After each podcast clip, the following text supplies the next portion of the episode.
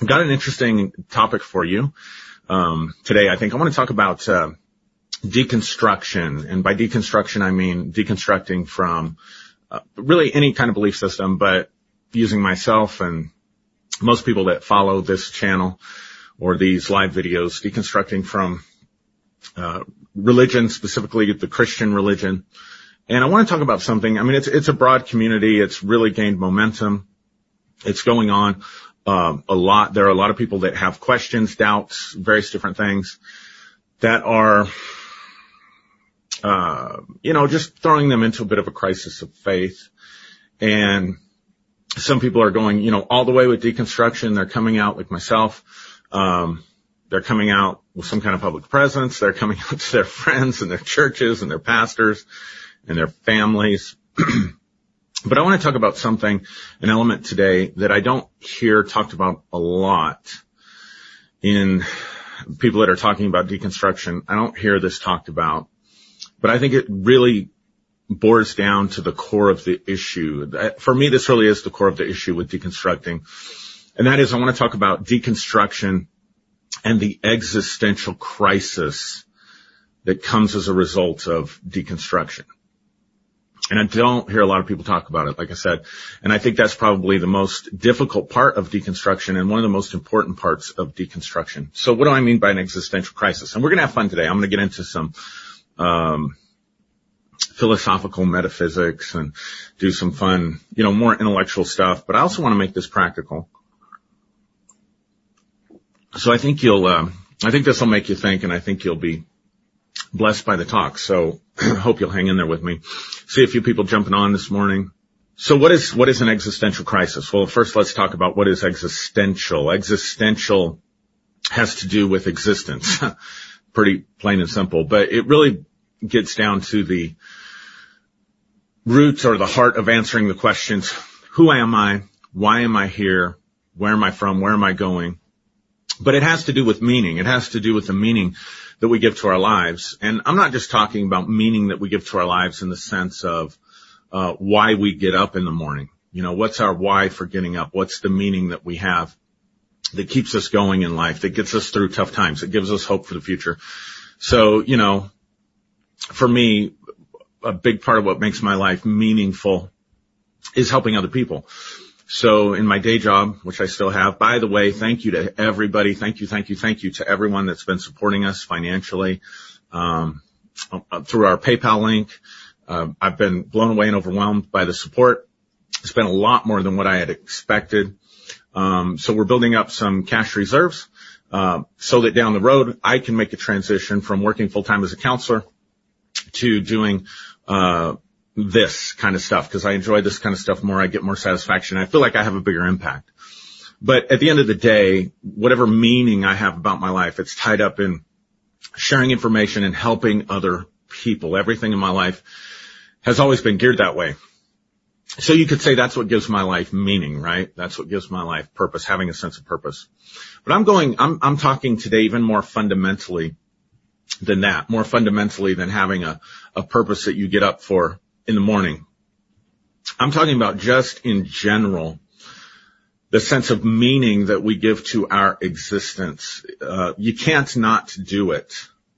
Um, even if you think your existence has no meaning, even if you think you're just a cosmic accident and you get this whatever amount of time on this planet, this rock that's zooming through space, and then that's the end. That's still giving meaning. Even if you say my, there is no meaning to existence, by saying there is no meaning, you're still giving meaning to it.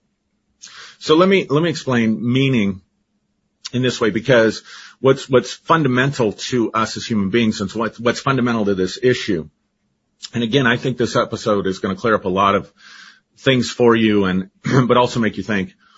But at the end of the day, because of the way we are wired as human beings, because of the way we are made, we are meaning makers. We are meaning makers and we make meaning out of everything. So at the basic level of human experience, you have the experience itself. And the experience itself in the present moment, if you could do what a lot of gurus out there are telling us to do and just be awake to the present moment, that this present moment is all there is. Be awake to this present moment. Really what they're doing is they're describing a phenomena where you escape all the meaning that you've layered onto the experience or about the experience that you're having and just have the experience of the experience. Did I confuse you yet? So let me make it simple.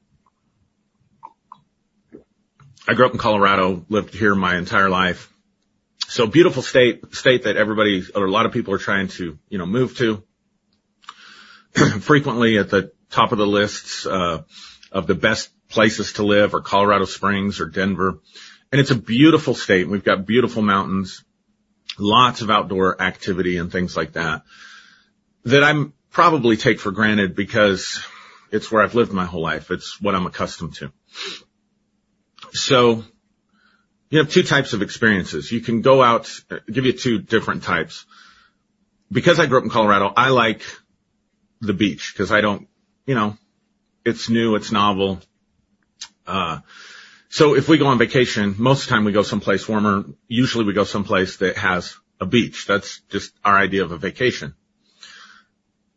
So if I go to the beach and I'm laying on the beach and I'm feeling the sand, sensory input, I'm seeing the ocean, sensory input, I'm hearing the waves crash, I'm hearing the seagulls, sensory input, I'm smelling the ocean air and whatever else you smell when you're at the beach, right? Sensory experience. And if I just stop there, I haven't given it any meaning. I've just had the experience of the experience. Or if I go to the mountains and I see the trees and I feel the cool air of the mountains in the summer, or if I go in the winter, the snow, I can smell the pine trees and the cedar and all that stuff. All of that stuff is sensory input. My mind takes all this sensory input and organizes it into a model of reality that allows me as the experiencer to know what it is. I feel the sand in my toes. I hear the ocean waves crashing. I smell if I'm in the mountains, the pine trees, right? And I'm able to know what that is. I have something in my memory bank that I'm able to reference so that I know what it is. So by the way, at a very fundamental level, at a very rudimentary level, you, a very basic level, you can't escape your past because if you, your mind had no references of the past, you could smell the pine, but you wouldn't know it was pine because you had no reference. You'd be like a, a baby and a child. You'd be, if, if you had no ability to refer to your past at all, you wouldn't know anything. It would be completely confusing to you because you wouldn't even know what smell was or you wouldn't even know what vision was or hearing. So I have some reference in my memory bank for the ocean. So if I go to the ocean, I, or even just now I can talk about it because I'm pulling it up from my memory bank. And that just gives me basic level experience, right? So if the only way I ever talked or thought about my experience at the ocean was strictly in sensory language, we went to the beach and the ocean was blue, the sky was blue, the sand was moist. The ocean air smelled like sea salt and I could hear the seagulls. That's all the further I ever went, then I would be staying at the level of experience. But I don't do that. I start immediately generating thoughts about my experience.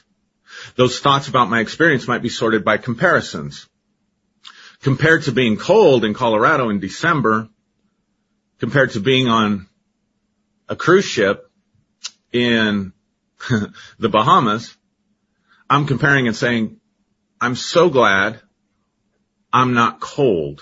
Now see, I've, I've added meaning by giving preference, by making comparison and giving preference between being in Colorado in the winter or being on the ship in the winter.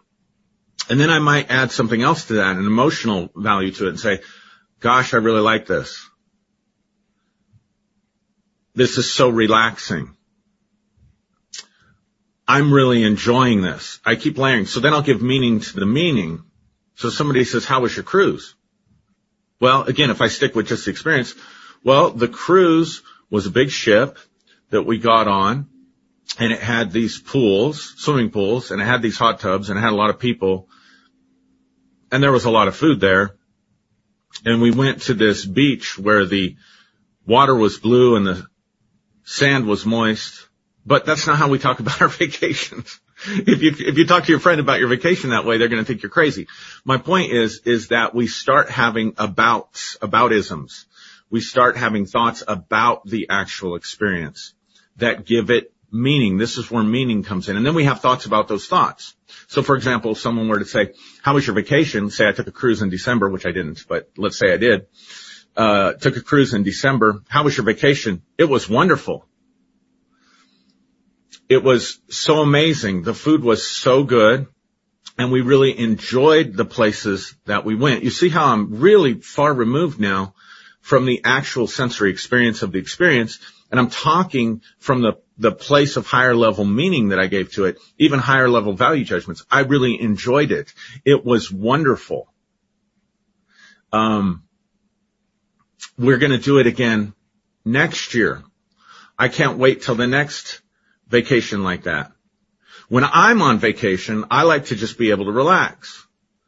Um, did, did you do anything fun on the vacation? Like, did you go zip lining or did you go, uh, scuba diving or, you know, I'm not really into the adventure of the vacation. I just want to be able to completely unwind.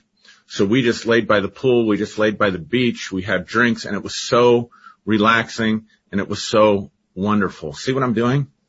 I'm speaking from this level of meaning. I'm trying to give you an example of how we always do this. We always do this. We always level up in our minds from the actual experience of the experience and get caught in our meaning making thoughts about what that experience means to us that experience meant for me that it was a time to get away from the pressures of life. That experience meant to me that it was time to get away from my ordinary surroundings of being in Colorado and in the mountains. That experience meant to me something that I will mark in my mind. this is important because I'm going to come back to this. Something that I will mark in my mind as a valuable enough experience that I have easy access to it in my memory. Here's what I mean. If you were to ask me, Aaron, what did you wear, uh, seven Sundays ago when you did, uh, Facebook live or you did Sunday morning live? What were you wearing and what did you eat that day for lunch? I'm not going to be able to tell you because those that experience, the, the elements of that experience, you might even ask me, what did you talk about seven Sundays ago? I'd have to go look, you know, to see what I wore, to see what I talked about. And I would have no idea what I ate for lunch because as a general rule, those experiences don't have any meaning to me that is meaningful enough for me to mark it as a memory that I have easy access to. I didn't say I'm not saying it's not meaningful doing these things. Obviously, I said at the beginning, it's meaningful doing these things. So I'm not saying seven Sundays ago was a wash and it had no meaning to me. What I'm saying is it did not have enough significance in terms of actual meaning for me, for me to mark it as a memory in my mind that I would have easy access to. But if you were to ask me about my last vacation, I can tell you very easily that my last vacation was in October of last year, last fall, when I took my family out to Los Angeles and we went to see um, the Broncos and the Chargers play. By the way, just so you understand something about me, when, cause if you follow me anytime, you know I'm a big Bronco fan. I'm from Colorado, lived here my whole life. Of course I'm a Bronco fan. Uh, and I like football, you know, so of course I'm a Bronco fan. so when the, when the schedule came out, when the schedule came out last year, I saw this Monday night game between the Chargers and the Broncos and I thought that'd be a perfect one to take my family to, to take my children to their first, you know, professional sports game because I thought it was being played in Denver. I thought it was being played in Denver. uh, I think I even saw that the stadium was, uh, in Inglewood with an I. And, uh, I think, you know, Englewood is where I think I, where like Broncos headquarters is or something. So I didn't even think about it. Um, Inglewood with an I is where, uh, SoFi Stadium is in California. Anyway, long story short, I ended up buying these tickets to this away game between the Broncos and the Chargers, paid a bunch of money for it thinking it was a home game and then realizing months down the road when I got the tickets, when they actually delivered the tickets electronically to me and I realized, oh, this is in LA. Great. Goody. We're going to take a vacation to Los Angeles. Now I'm, I'm, I'm, you know, I'm being self-deprecating here, but I'm telling you something I remember and I have easy access to it in my memory. Why? Because of the meaning that I gave to the event. I already talked about some of it. Lifelong Colorado resident I like football. Of course I'm a Denver Bronco fan. You see how I'm at the level of meaning, not at the level of experience? Uh, I'm going to take them to LA. It's going to be the first time my kids see a game. Why does that even matter? That only matters because football's been a meaningful part of my life. Watching Bronco games has been a meaning, meaningful part of my life. Going to live Bronco games has been a meaning, meaningful part of my life. And I'm sharing that experience with my children who are also meaningful to me. So there's so much meaning and so much significance that it gets marked. It gets highlighted, if you will. You think about like your, the book of your life, you only remember the highlights. Like if you're reading a book, you highlight stuff that's important to you, that speaks to you, you highlight that stuff. You maybe forget about the rest of the book, but you can go back, open up the book and read the highlights. That's how our memories work. Our memories work based on the highlights of the experiences that we've had, and that's all tied up in this issue that we are meaning making machines. We are meaning making organisms. We, you, you can't not make meaning out of things. Your mind is constantly jumping up and having thoughts about your thoughts and emotions about your thoughts and thoughts about your emotions and emotions about your emotions. And pretty soon you're 10 layers up the building from the foundation of the actual experience that you've had. And so then we speak from this place of meaning, or in reality, we live much of our lives. So, so let's, let's do this. We live much of our lives out of meaning, not out of actual experience. So let's do it this way. The foundational sensory input and experience and modeling that we do in our minds is like the foundation of a building. It's like the foundation of it. So the actual sensory input, again, being at the ocean, smelling the ocean air, hearing the waves crash, hearing the seagulls, looking at the ocean. That's the foundation of our mental structures. Then we start abouting it. Um, it's too hot out here and the sand is sticky and of course, too hot would never be for me. So let's do it this way. It was too cold. Um, when we were in LA, it was too cold to go to the beach. It was windy. There was wind coming off. It was cold. The kids were cold. We had a miserable time. So we had a miserable time might be the first story, right? And then the second story might be if we ever go back to Los Angeles. We're not going to go in the fall if we want to go to the beach because it's too cold in Los Angeles in the fall. Now I don't know that for a fact. It could have just been a cold week, but you see I've given meaning to it and I've made a decision about my future. that gets old. Going to the beach has gotten old. Going to places that are warm has gotten old because we do it every year. Now I've added a second story. So next year, let's start looking at a vacation for, let's take an Alaskan cruise next year and let's see the whales and let's see how that's different. I've added another layer of meaning, another story. Do you see what I'm saying? And so we get story after story after story after story about, about, about, about, about, about, about, all with this meaning, all with this meaning. I'm making a decision now, not that I am, it's hypothetical, but I'm making a decision now to take an Alaskan cruise perhaps, or I'm making a decision to let's go up to the New England coast during the fall and watch the leaves turn. I'm making a decision out of the meaning that I gave to my last experience of vacation. So that I'm operating from a level of meaning more than I'm operating from a level of actual sensory input experience. And so this is what I meant when I said that we give meaning to everything. We give meaning to everything in our lives. I'm talking about something as simple as a vacation. But you can do this with every area of your life. You can do this with your job. What's the meaning that you've given to your job? My job is a good job. That's meaning. My job pays my bills. My job doesn't pay my bills. I hate my boss. I love my boss. I hate my boss, but I love my coworkers.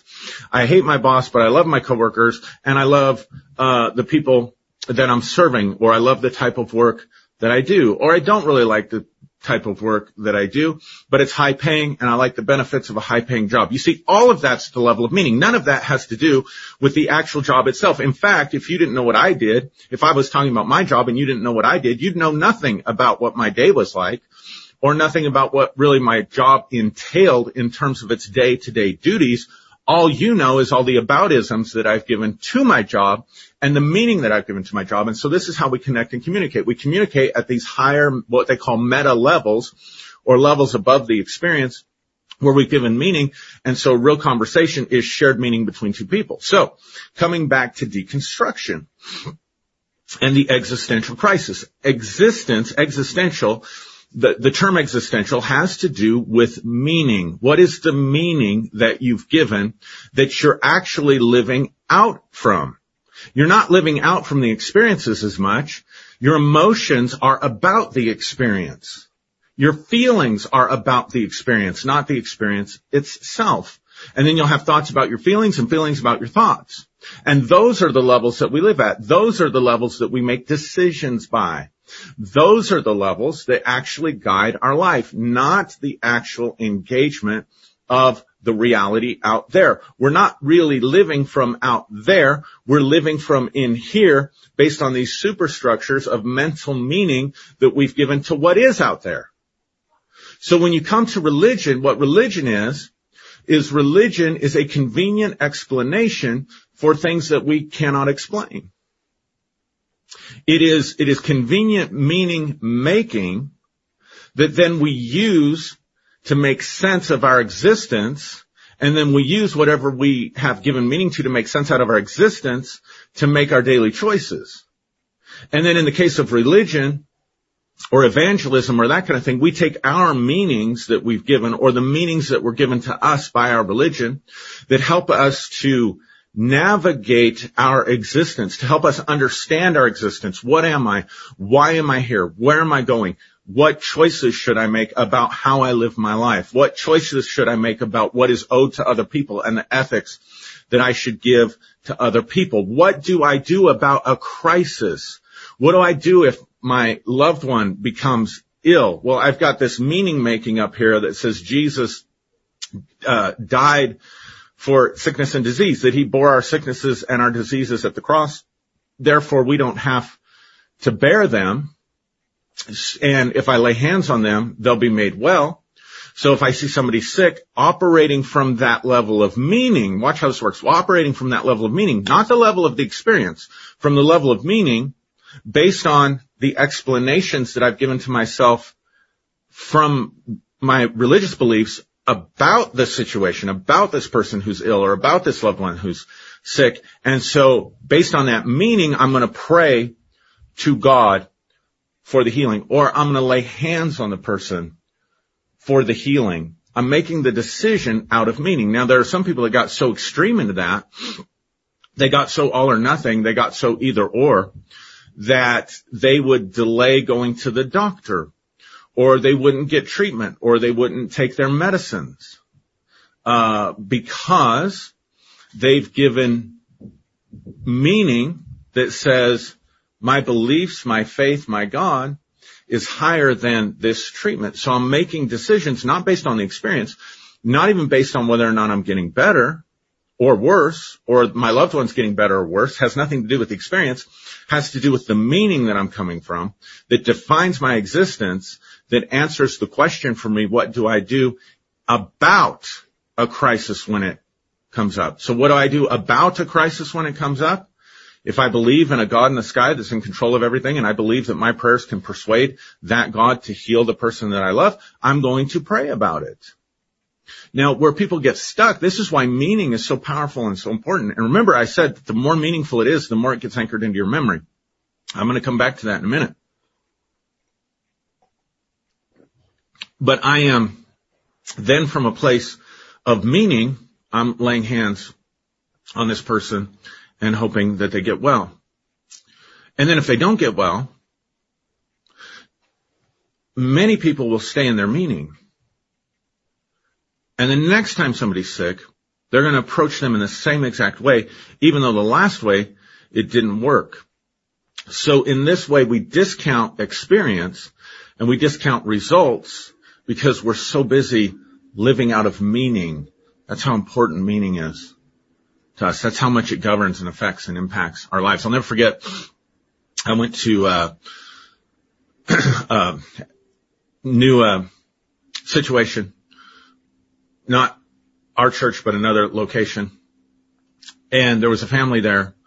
And this was one of those, you know, hyper faith churches that's out there that, uh, you know, believes in healing, always making positive confessions, always, uh,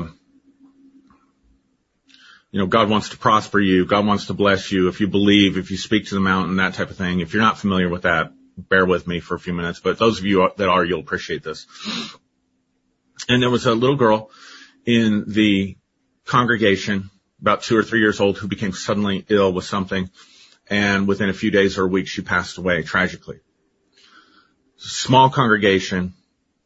The mom and dad were in leadership. So you have a family in crisis. You have other family members coming from out of town. They're in crisis. And you have a church that's in crisis, a pastor that's in crisis and they're swimming in this ocean of meaning about what it means to be a Christian, what it means to be sick, what it means to be well, and the how of how things work.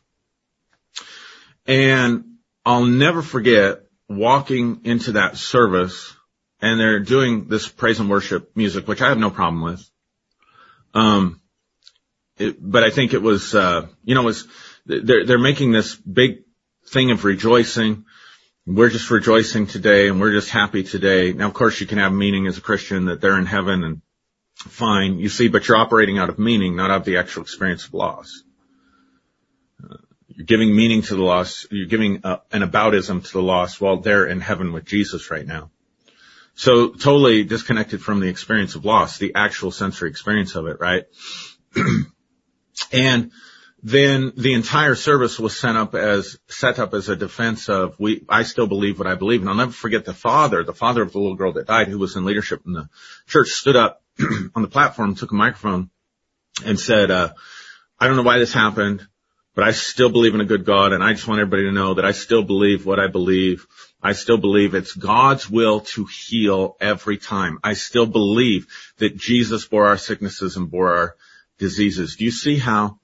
this person was so caught at the 10th story of the mental building that because the actual experience contradicted the meaning at the 10th story, because the foundation contradicted the 10th story. You see what I'm saying? I hope you're getting the analogy. So stuck in that meaning, so anchored to that meaning that he's relating to that experience and relating to life not as grief, not as loss, not as uh, time to comfort. And there were other family members there that didn't share that level of meaning and they were wanting to grieve and they were almost being shamed for grieving. They were almost being told they didn't have enough faith or whatever the case may be. But that's at this level of meaning.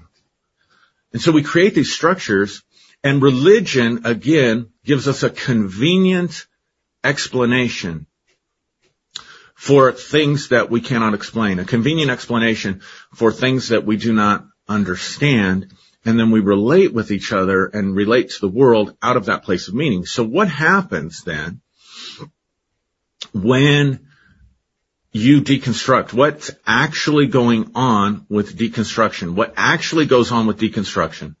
Is it through a series of experiences, a series of events that are significant, exposure to information or knowledge, that is significant to you, that has enough meaning to you, that it shakes the superstructure of meaning that you've given about your existence based on your religious beliefs. So I had a few notable experiences that changed meaning. In other words, it remodeled the second floor. You see what I'm saying? It doesn't mean this anymore.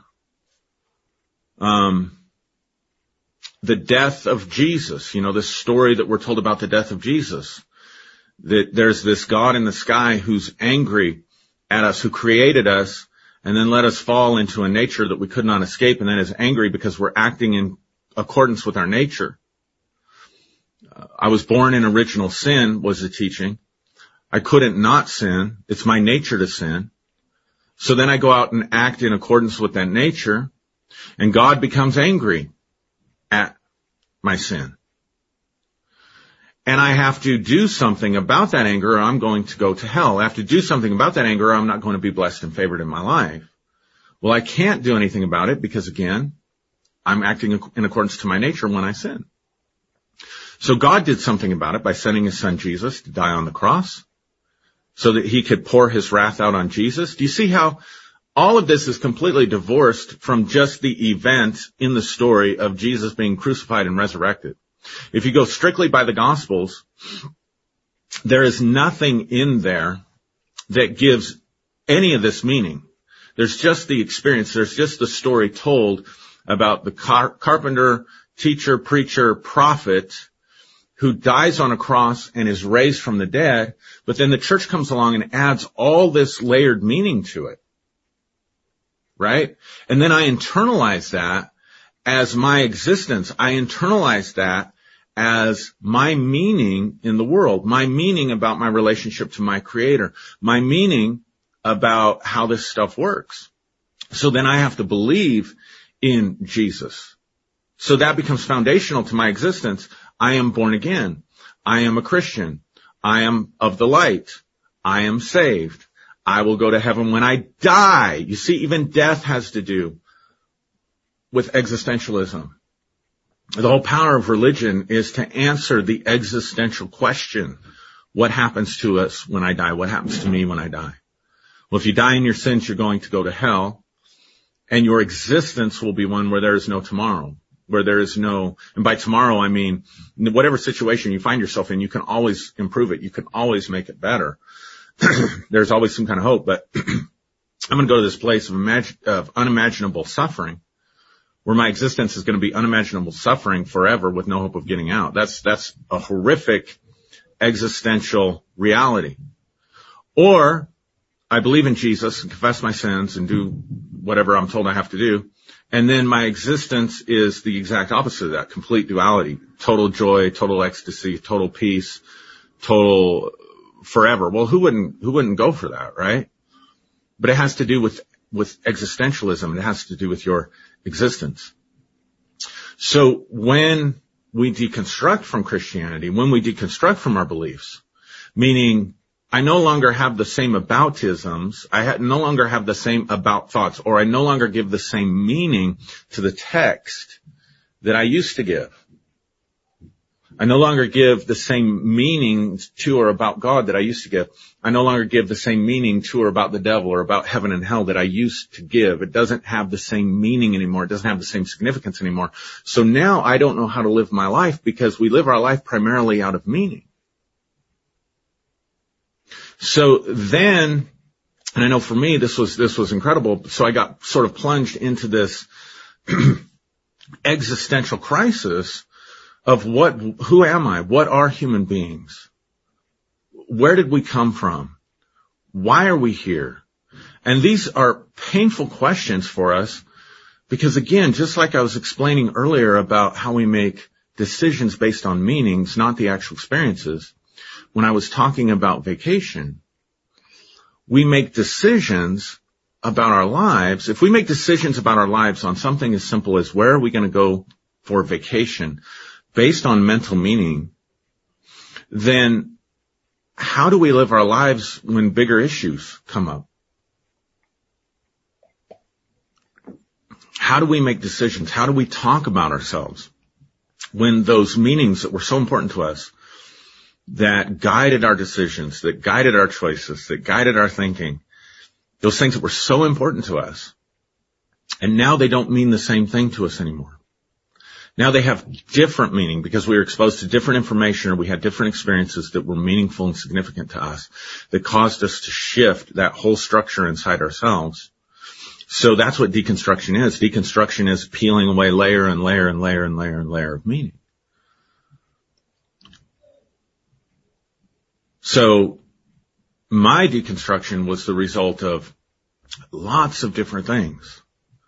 Doing real research into Christian history, doing real research into the text, into the Bible itself. What is it actually saying? Letting go of confirmation biases and going back and saying, does it, yeah, the church taught me this and I even taught this, but does it really say this? Adding logic to it. Is this logical and reasonable? Does this even make sense? Um, mystical, metaphysical, uh, experiences, mystical experiences, better word, mystical experiences that I had that rattled me, that held significance in my mind, that changed the level of meaning. Interactions with others that changed the level of meaning. Realizing that a lot of Christians in America are more, are more committed to their American Christian religion than they are the teachings that are actually there that are the teachings of Jesus and seeing the hypocrisy of that and not wanting to be a part of that anymore changed meaning. So you can see that the meanings that I made is being deconstructed slowly over a process of time because of experiences that I had, new information that I had, new experiences that I had that caused me to shift and change those meanings so that at the end of the day, I was left with what am I? And not only what am I, but I realized that I did, I, the only certainty I had when I was a Christian, the only real certainty that I had was subjective certainty. Here's what I mean by subjective certainty. I'm certain of it because I'm certain in my own mind. And especially Christianity teaches us to become certain only because of our own certainty because certainty has to do with faith. And we're told that we have to believe. We're told that we have to have faith. We're told, we're told the foundational message is you have to be certain about these things to maintain your existence. So then I become really locked into meaning, right? And it's a comfortable way to live. Like I said, it's a convenient fiction. It's a convenient meaning because it allows me to go through my life with certainty and comfort, but it's only at the level of meaning. It's not at the level of actual life experience. And so when life experience begins to shake that thing and it tumbles and it falls down, then I'm left with all these questions again. Then I'm left with these questions of what is a human being? What am I? Where am I? Who am I? and then I've got to start to rethink those things in order to, so it's an, it's, it becomes an existential crisis is the point that I'm trying to make. I hope I'm making sense. If I'm making, if I'm not making sense, type in the comments. If I'm making sense, uh, let me know. and that's what I don't, I don't hear a lot of people talk about. I, I hear a lot of people like crapping on the church, if you will. Um, and I'm one of those people, so I'm not pointing the fingers at anybody, but, uh, talking about the doctrines and the foolishness of it, talking about the foolishness of the Bible. But these are all really, for me, superficial things. They don't get down to the core of it. So in other words, we can say, you know, uh, maybe after deconstruction, yeah, Christians just believe fairy tales or there is no sky daddy, there is no God in the sky to pray to that's listening to your prayers or, um, you know, my life is, um, better since I don't have all the restrictions, all of the pseudo moral uh, constrictions and restrictions that were laid on me by the church. These, these, these are all really superficial. It doesn't get down to the heart of the issue. Because at the heart of the issue is if, if you were genuinely a Christian, by genuinely a Christian, I don't mean some supernatural happened and you were born again. I mean, you lived your faith. Then at some level, you tied your existence to these things. And this is why people can become anxious. They can become depressed. They can become confused because this whole superstructure of meaning is being shaken. And then other Christians will come and they'll look at the experience. Watch how we do this. Same principle. They'll look at the experience of you being anxious. They'll look at the experience of you being depressed. They'll look at the experience of you being confused. And they'll say, see, demons have taken you over. Or this is happening to you because you left God, or because you left the church, or because you left the religion. Well, I agree, but see, their meaning about it is different. God sent a demon. That's an aboutism. That's about. I'm looking at your situation and this is what your situation is about. You're depressed because you left the favor of God. You're depressed because you have demons attached to you. You're anxious because of something if supernatural or that's going on. You see what I'm saying? Whereas, no, I'm struggling with these things because my entire existence has been stripped away and I don't know how to rebuild the meanings that I was, I don't know how to live now. I don't know how to live now because we live out of our meanings. I don't know how to live now. And so the last part of this, I want to say, okay, so what? Like, how do we make this practical and helpful for you if you're in that situation? First of all, I want to normalize it for you.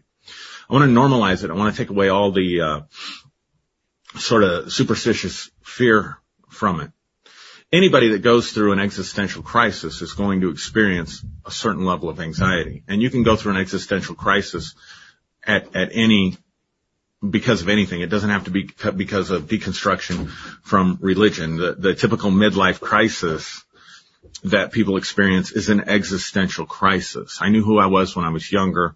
I knew who I was, uh, you know, based on all these other things, but now I'm reaching the point in my life where I'm starting to come to grips with my mortality, my existence. I've got less runway ahead of me. I've got more runway behind me than I have in front of me. I've got probably less years and decades to live than what I lived before. And so now I have to create a different set of meanings to define and be comfortable within my existence. So anything can cause that kind of a crisis. It's not this superstitious thing where God's doing something to you, you're left God. It's just that because we live out of our meaning making and we can't not do it, and because we were so certain and because it was tied to our existence, now that we've come to different conclusions about those things, now that we're giving different meaning to those things in our lives, it can be quite common for you then to not know where to go, to not know how to move forward. So I want to give you a couple of, I want to explain that. I want to normalize it. Say it's normal. There's nothing, it's not that you're going to hell or it's not that, you know, God put something on you. You're experiencing exactly the symptoms that we would expect anyone going through any kind of existential crisis to experience. So I want to normalize it for you. That's the first thing. And take away some of that old religious fear. And then the second thing that I want to talk about, kind of three points here. So the first point is it's normal. The second point is that we are so programmed for truth and we are so programmed for certainty in our church experience. Um, Jesus is the way, the truth, and the life. Um, God's word is truth. What is truth? What is out there? And we're so certain of that, right? And we're programmed for certainty. And so then we can start, and, and see, this is another thing that happens that I find so interesting. Like, uh, one of the things I realized in my deconstruction was that I was programmed for certainty and that the answers I was giving, there was no tangible, there was no experiential knowledge from which to create the meaning. In other words, it's a building without a foundation. Let me come back if you were watching at the beginning. Let me come back to the vacation scenario. If I go to the vacation on the beach or go on a cruise, I have a foundational experience of what a cruise is like. I have a foundational experience of, you know, what, what the food is like, what the pools are like, what it's like with the people, what it's like being on the ocean, what the waves are doing. Did I get sick? Did I not get sick from motion sickness? Do I enjoy the tropics or do I don't, not enjoy the tropics? But that's all being birthed out of an actual experience. So that's the foundation. Then I can layer my meanings onto those experiences. With religion, when we say, when we talk about heaven or hell, when we talk about whether Jesus existed or didn't exist, when we talk about whether his death meant that God was pouring his wrath out, saving us from our sins, or whether it had some other meaning, the truth of the matter is that what we're doing is we're taking, to, again, to use my analogy of the building, there's no foundational experience. I didn't live when Jesus lived. I didn't see him. I didn't hear him talk. I wasn't there at the crucifixion. I haven't died and gone to heaven and been there long enough to come back and tell you what it was all about. Even people with near death experiences, there's mystery to things. Haven't seen hell, haven't talked to anybody who's been to hell. So there's no foundation. We're just caught at these levels of meaning, but yet we say it's a firm foundation. We say it's a certain foundation and we, we try to impose those belief structures on other people to tell them who they are, to tell them about their experience.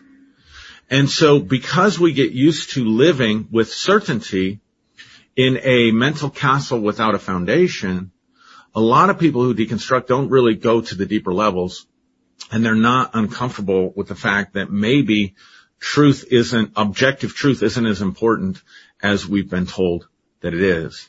See, if knowing the objective facts about Jesus and my sins and my standing with God is tied to my existence going to heaven or going to hell for all eternity. That's really some powerful meaning there, right? But it, it's not based on any experience at all.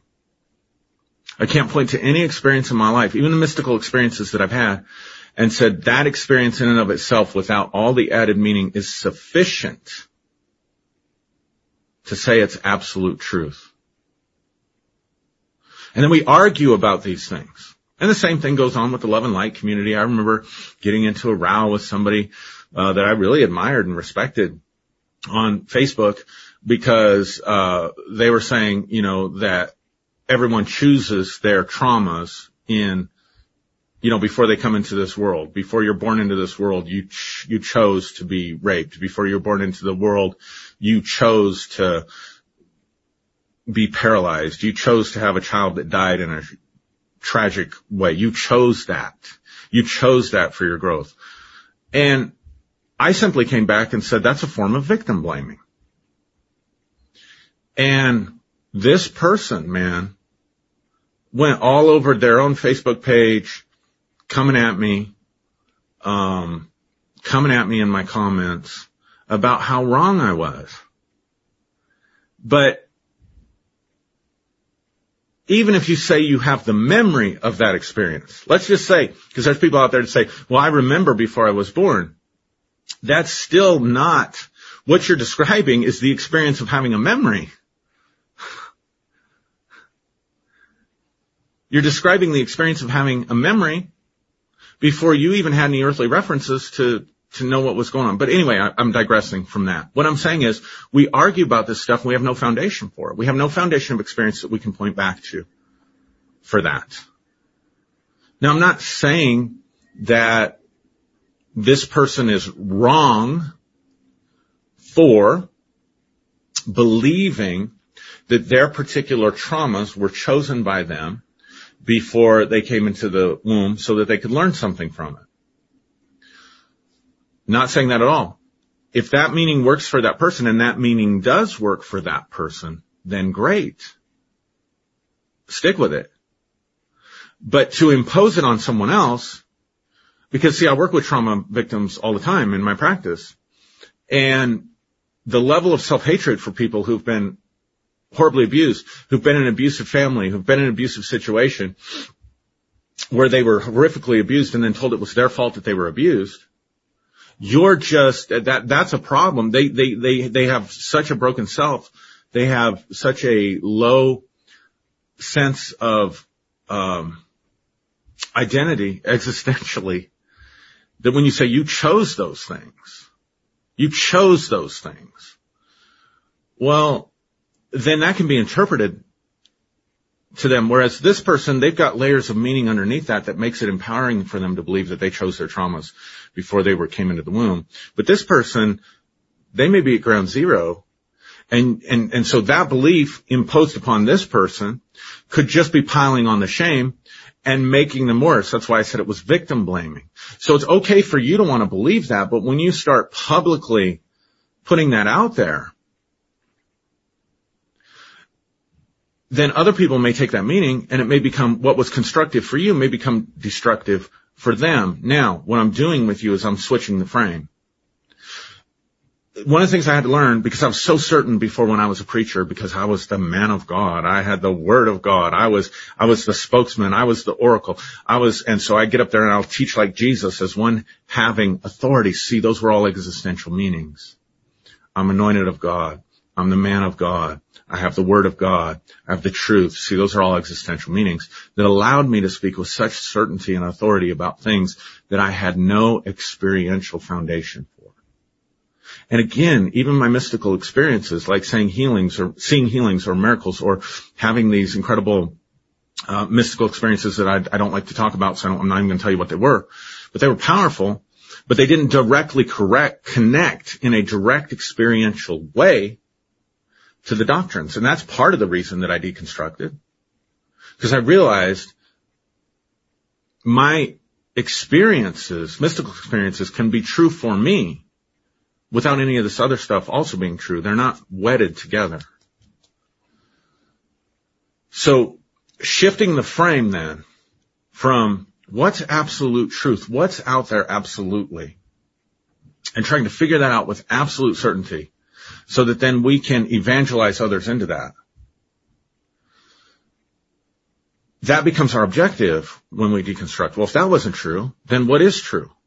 And what I'm saying is change the question from that wasn't true to what is true to that was no longer useful for me. That became destructive for me. That became a penthouse of mental meaning that I no longer wanted to live out of. And so now I've got to find what is going to be a convenient story for me to help me live. But see, what I've seen is a lot of people don't really dig into these existential issues. They don't really dig into these existential questions when they're deconstructing. They simply find oftentimes another mental house, another mental building and go move in on the 10th floor atheism and materialism, you know. Uh, we still pretty much accept that, uh, if you're not spiritual, if you're not, um, uh, a believer, not religious, and we want to go live in the atheism building, well, then we're being given presuppositions of materialism. We're given presuppositions about the authority of science to tell us all things where you see what I'm saying? Because it's more convenient for some people. I'm not saying everybody that does this or everybody became an atheist. I'm just saying this is something that can happen.